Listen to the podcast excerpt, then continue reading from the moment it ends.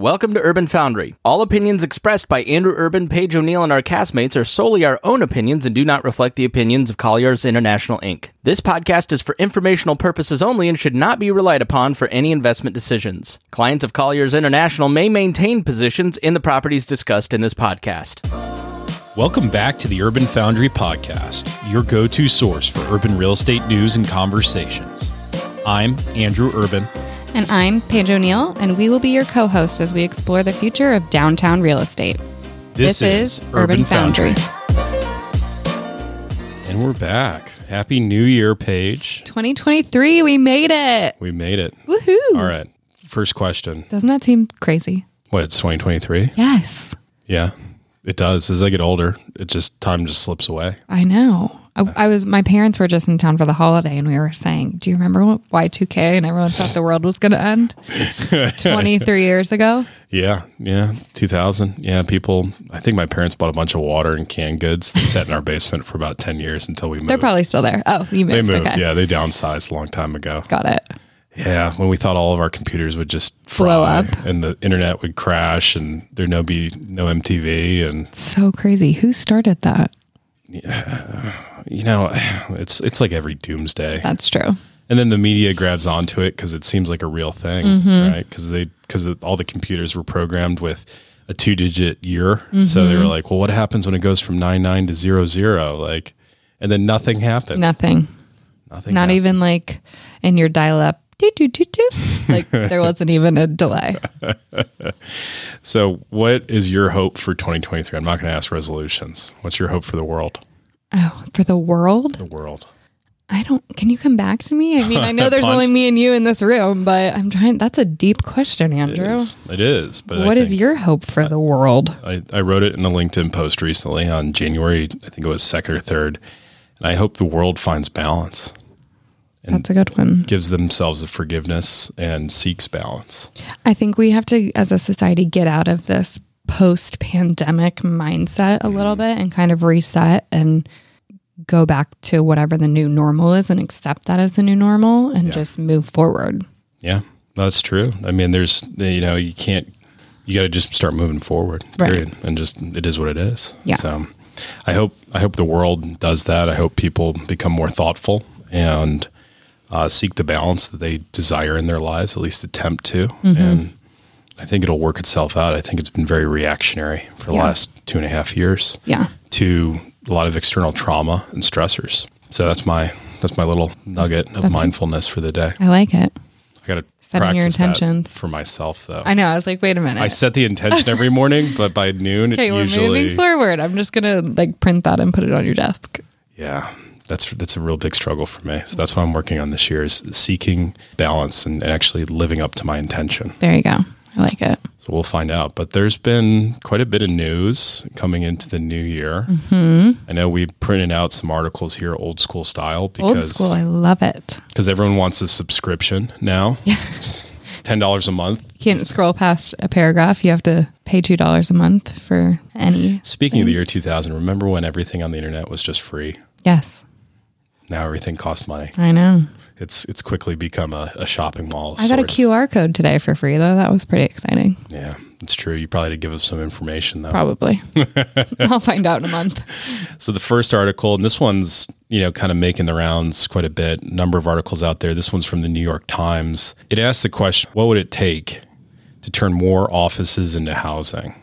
This is something we've talked about on this mm-hmm. podcast quite a bit. This is mm-hmm. impacting urban cores that have creeping office vacancy and old dated buildings that no one wants to lease as office space. And, and it seems like there's a housing shortage. Well, there is in this country. But the reality is, is I think a lot of people outside of the commercial real estate industry think it's it's just a matter of putting up some walls, slapping some toilets in there and calling it a day. Right.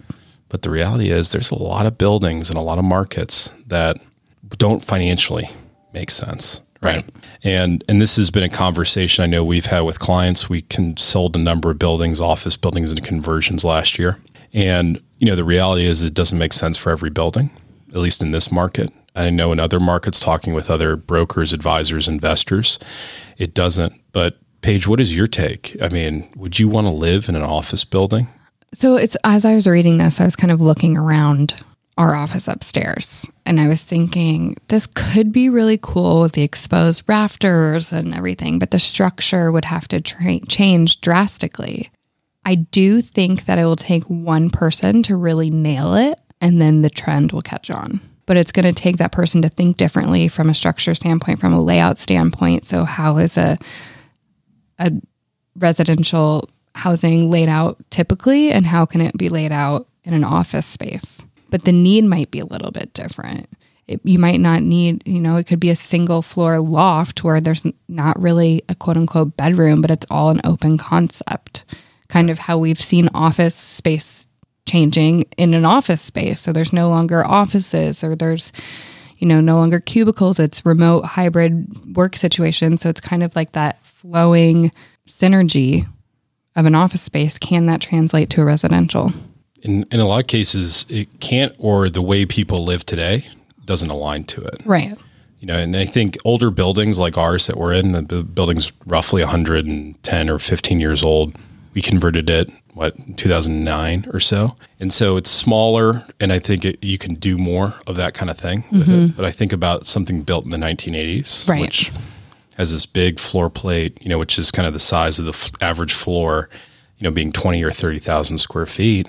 And there's a lot of middle space. And we see this with office tenants that have a lot of private office. A lot of times those bigger floor plates aren't as efficient for them if they're like a law firm and all they use is private office.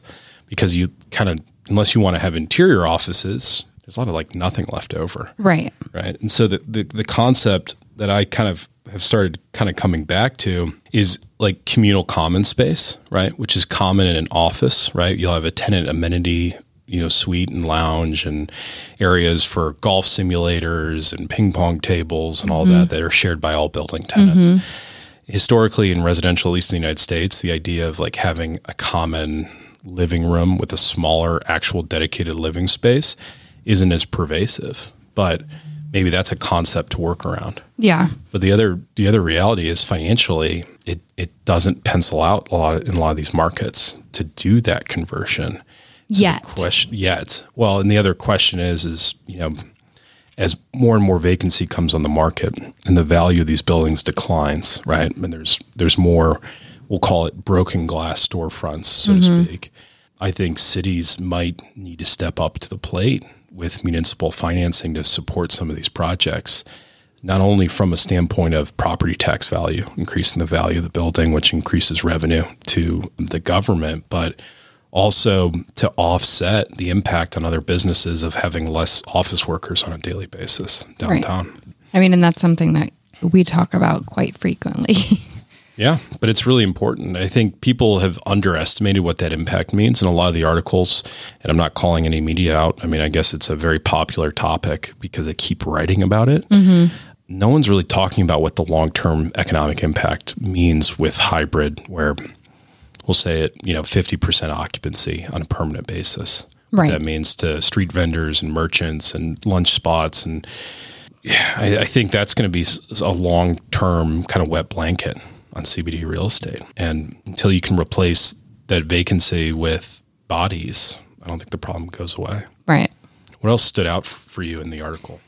I think it's interesting, you know, they're taking kind of the pulse on these big cities, Seattle, New York, Chicago. But what are the Indianapolises of the world doing? Like we have a lot of vacant buildings. How if it's not residential, what is it? Is it a boutique hotel? Is it you know, again, we've we've talked about the experience so many times on this podcast, but what is that experience? So I think it's just okay, obviously everyone's going to want to talk about the big cities, but what about the middle men? Yeah, the middle markets, it's really tough. It's because you don't have, you know, the the residential values at, at peak peak kind of valuation. So it makes the construction even more tight. And like you said, the experience, I mean, how many experiences can you have based on density, right? Right. So part of that it's like chicken and the egg. One of it is if you increase density, right, you can have more experiences because you have more people, right? And that's why big cities have you know, you think about New York City or Chicago or LA or San Francisco, and you know, you go, oh my gosh, you know, and we've all lived. You and I both have lived in those cities. Some of those, not all of them. You've lived in a few more than I have, but you always always remark when people ask me, what was it like to live in New York? Or what was it like to live in LA or whatever? I, I always say the difference is there's always something going on, Right. but a lot of that's because of density Right. just by nature. There's more people to do things. And so the middle markets are going to kind of face that crisis. And I think that's where we're going to see the most innovation from municipal financing and how to support those projects because otherwise it's going to be really tough to, to lift all boats, you know, and we'll have to see a resurgence in creative economic development. I think it's interesting too because I live north side. There's a ton of new apartments and townhome. Like there's so much residential going up, and my thought maybe it's because I don't leave the house very often with two kids. But I'm like, where are all these people coming from to fill the need? There is a housing shortage, but where are all these people come from? Well, and every city is a little bit different. In the case you live in Carmel, Indiana, which has made national press for being one of these, I mean, miracle stories of economic development. Roundabout capital, roundabout America. capital, the urbanization of suburbia, right? And they've done an amazing job from a master planning standpoint, creating the density, but also having blending in neighborhoods where you know high net worth people can feel like they get the privacy and the discretion that that, they, they so desire. The truth is, is they're stealing them. Either they're organically coming, right? So Indianapolis is growing at a higher clip than the state of Indiana. The other piece of that is they're also coming from places like Indianapolis where they don't have as many new construction alternatives. And mm-hmm. then, you know, the big thing for Carmel is their school system's excellent. So, you know, if you want to move into the school district and that's important to you, Yeah. and if you can't afford a home, then it's probably a great alternative. And I think that's what's driving a lot of it. And and just anecdotally, the rent growth has been extremely strong in that market because your two and three bedroom mix of units is higher than downtown. And those people typically have children and typically they're moving into that area to go to the school system. So they'll pay more. And I'm sending mine to a different school. Yeah, you, we won't get into No, I that. know we won't go there. So what what's the next article you want to you want to dive into here? Uh, we have a few. We can do the. Um, this is also the Wall Street Journal about returning back to normal. So here, I, here we go again. That post-pandemic mindset. But what does our new normal look like? Yeah, you know, I mean, I think this just came out in the Wall Street Journal what two days ago, and it's talking about renormalization of the supply chain congestion, right? And so I think some of this is the Fed tampering inflation, but it's also kind of maybe some future prediction on where this year's economy is going to be. Yeah. where things are renormalizing. I think we've gotten used to uh, higher than average demand for two years almost, and I think some of that's coming back. Also, it seems like retail sales had some serious headwinds this year. People weren't buying as exuberantly as possible, and I know the article discusses that kind of in detail a little bit, and I think that's also easing the supplies. So you know, it's part of its supply and demand are two factors, right? So there's available supply and then there's there's total demand for the market, right? And when those things get out of balance, that's when you get shortages and congestion. So it tells me either both sides of the equation are adjusting where supply is going up, demand's going down, or it could be supply staying the same but demand's going down. Right. I think some of the supply chain issues have kind of balanced out a little bit, and we're kind of level setting again, Back to balance. back to balance. That look, they're aligning with your 2023 goals. I don't know if that inspired it or not. did you did you tee that up for yourself? maybe, maybe. But I'm really anxious to see, you know, just let our listeners know what I'm looking at is I'm really interested to see holiday sales numbers when they come out. Initial indications off of Black Friday were lower on an mm-hmm. adjusted basis than mm-hmm. last year. I'm mm-hmm. curious if all the discounting we saw, you know, kind of changes changes how that number shakes out. Well, and I just saw there's a big retailer that is extending their after clearance sale because they still have so much product left. So it's, hey, customers, don't worry, we still have more for you. But it's because of these supply chain issues that were a year ago that they're still sitting on so much inventory. Yeah. And we'll see. I mean, I think that has a good impact on kind of calming inflation down for the year. Yeah. but it also means that maybe people are, are purchased out. I think the other thing, we don't have an article on this, but I think anyone who's not living under a rock at the moment, you know, the whole Southwest flight debacle and, and all this kind of travel, um, you know, I think that also shows that people are spending more money Right. towards experience Right. and travel. I think people are ready to get back back to it, back to the travel, back to the experience. That's our buzzword apparently on this podcast. um, but they're ready to get out. They're ready to leave their bubble that they've been in for a while and go experience the life aspect of it. Because we were just talking about life is short and you never know what could happen tomorrow. So why stress? Just go out there and start doing it. Yeah, and, and maybe that's maybe that's a sign, you know, f- for years to come with the office market, you know, where there's that experience you have with colleagues and others, and you know, at some point you may want a little bit more of that. It may not be what it was pre-pandemic, but the new normal. Right. So we'll be curious to see how that shakes out. What have you heard a lot of your clients say recently about that? Because I know there's yeah, there's there's some that I'm thinking of that are having a January return to office date. Most of our clients right now are returning to office this month, and A hundred percent or hybrid.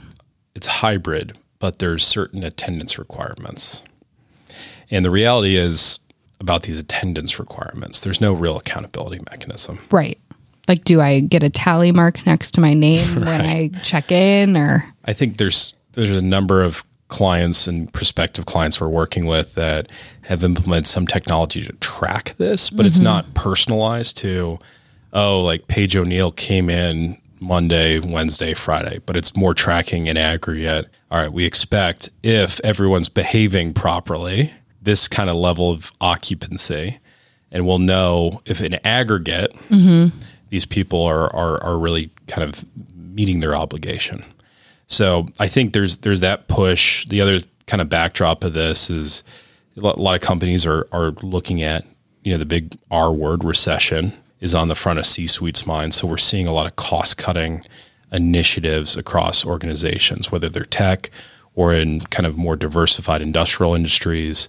They are taking a little bit more of a pessimistic approach to the next 12 to 18 months. And so I think in part of that too is there's some headcount reductions that are continuing to trickle out as well that that I think in a way are, are kind of a wake up call for some employees to say, hey, you know, I don't want to overplay that narrative because I've heard it quite a bit. Like, Right. oh yeah, we're gonna, you know, people when they all of a sudden are concerned about their job, they're going to start coming in more. Right. I think there's truth to that. I don't think is as direct or as immediate as people people suspect. But I think if you feel like you got to justify your existence a little bit more, you might want to seek a little more face time. right. But speaking of recession, The rich session. this is this is new out of Wall Street Journal. I've never heard of a rich R I C H session, Yeah.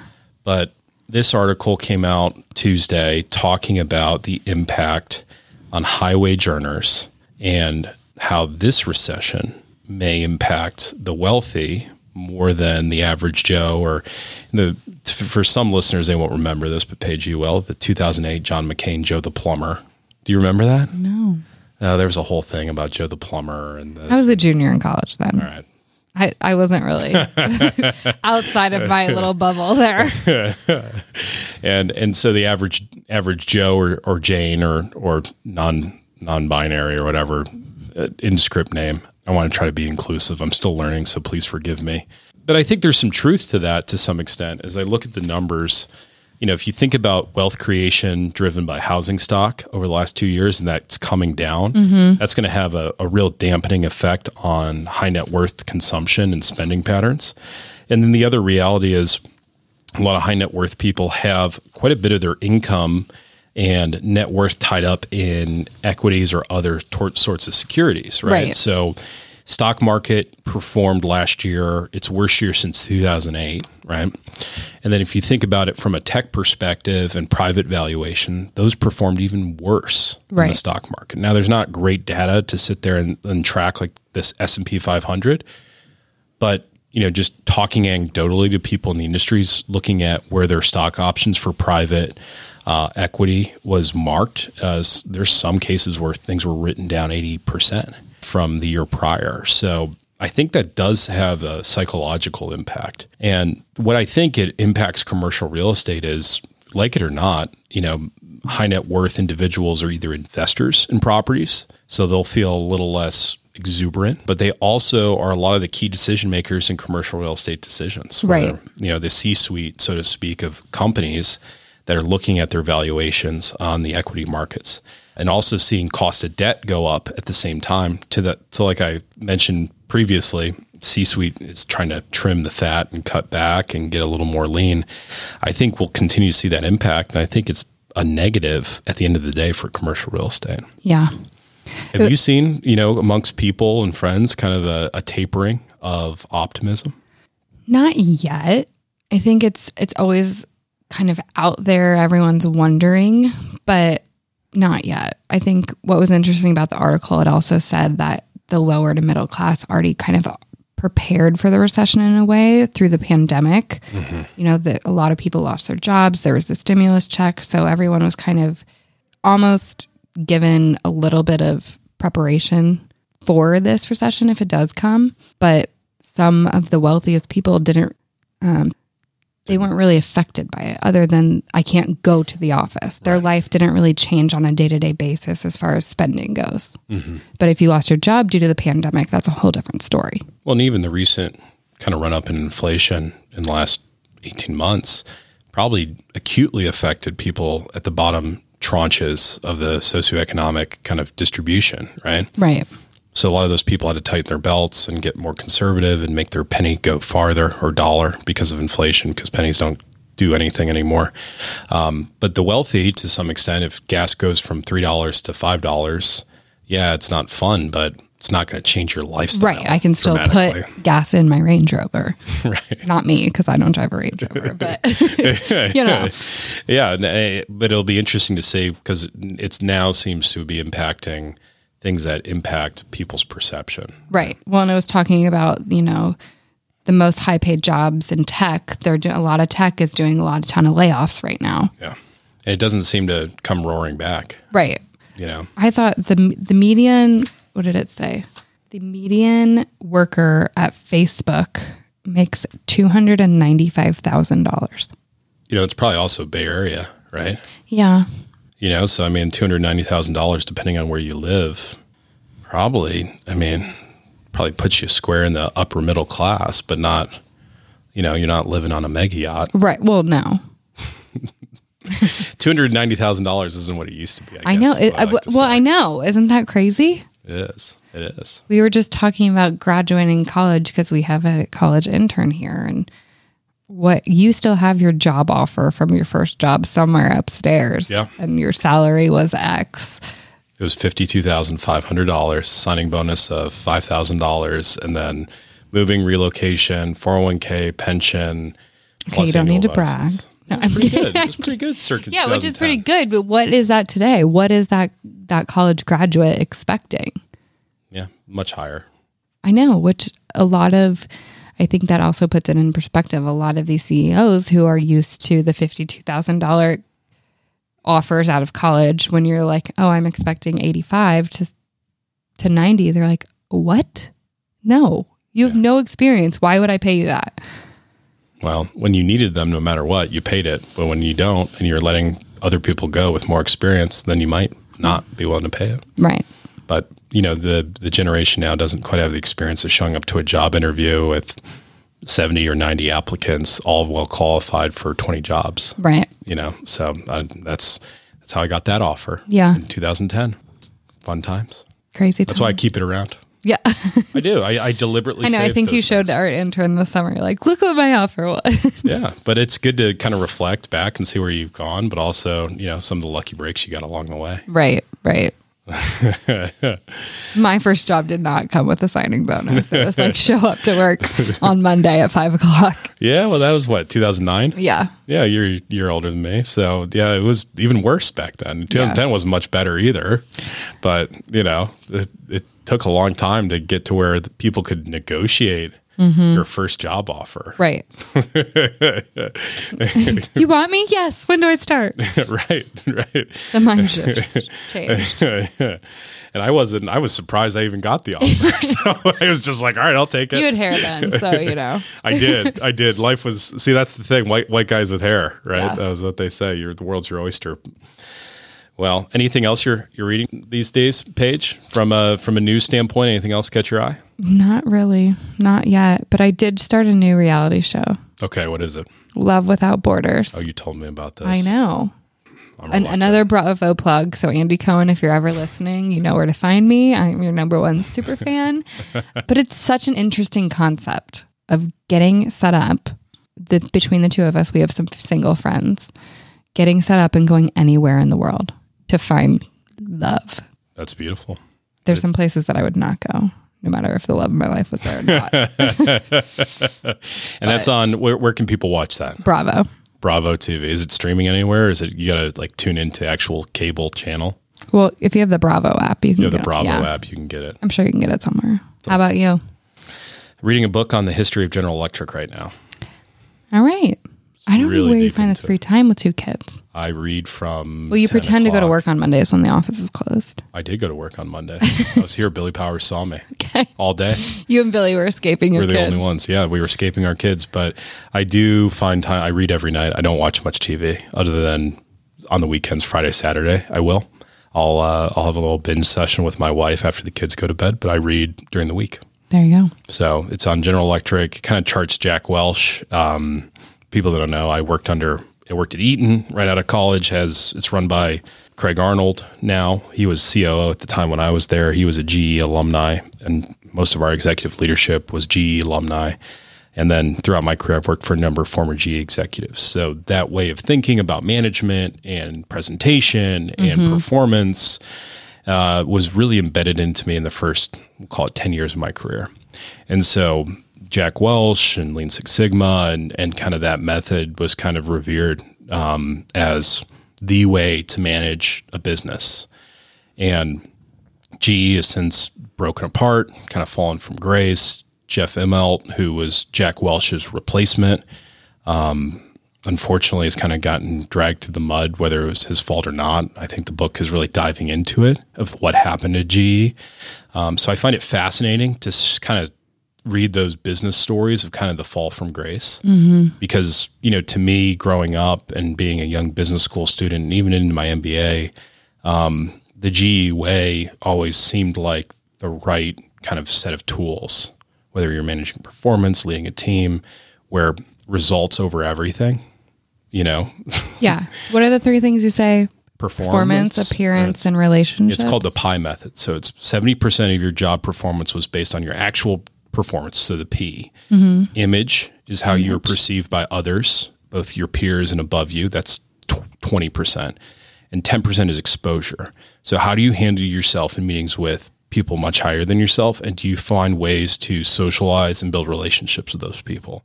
And that's how all performance reviews were done most of my career. See, I do listen to you. you do, yeah. Surprisingly, I, didn't ask you to.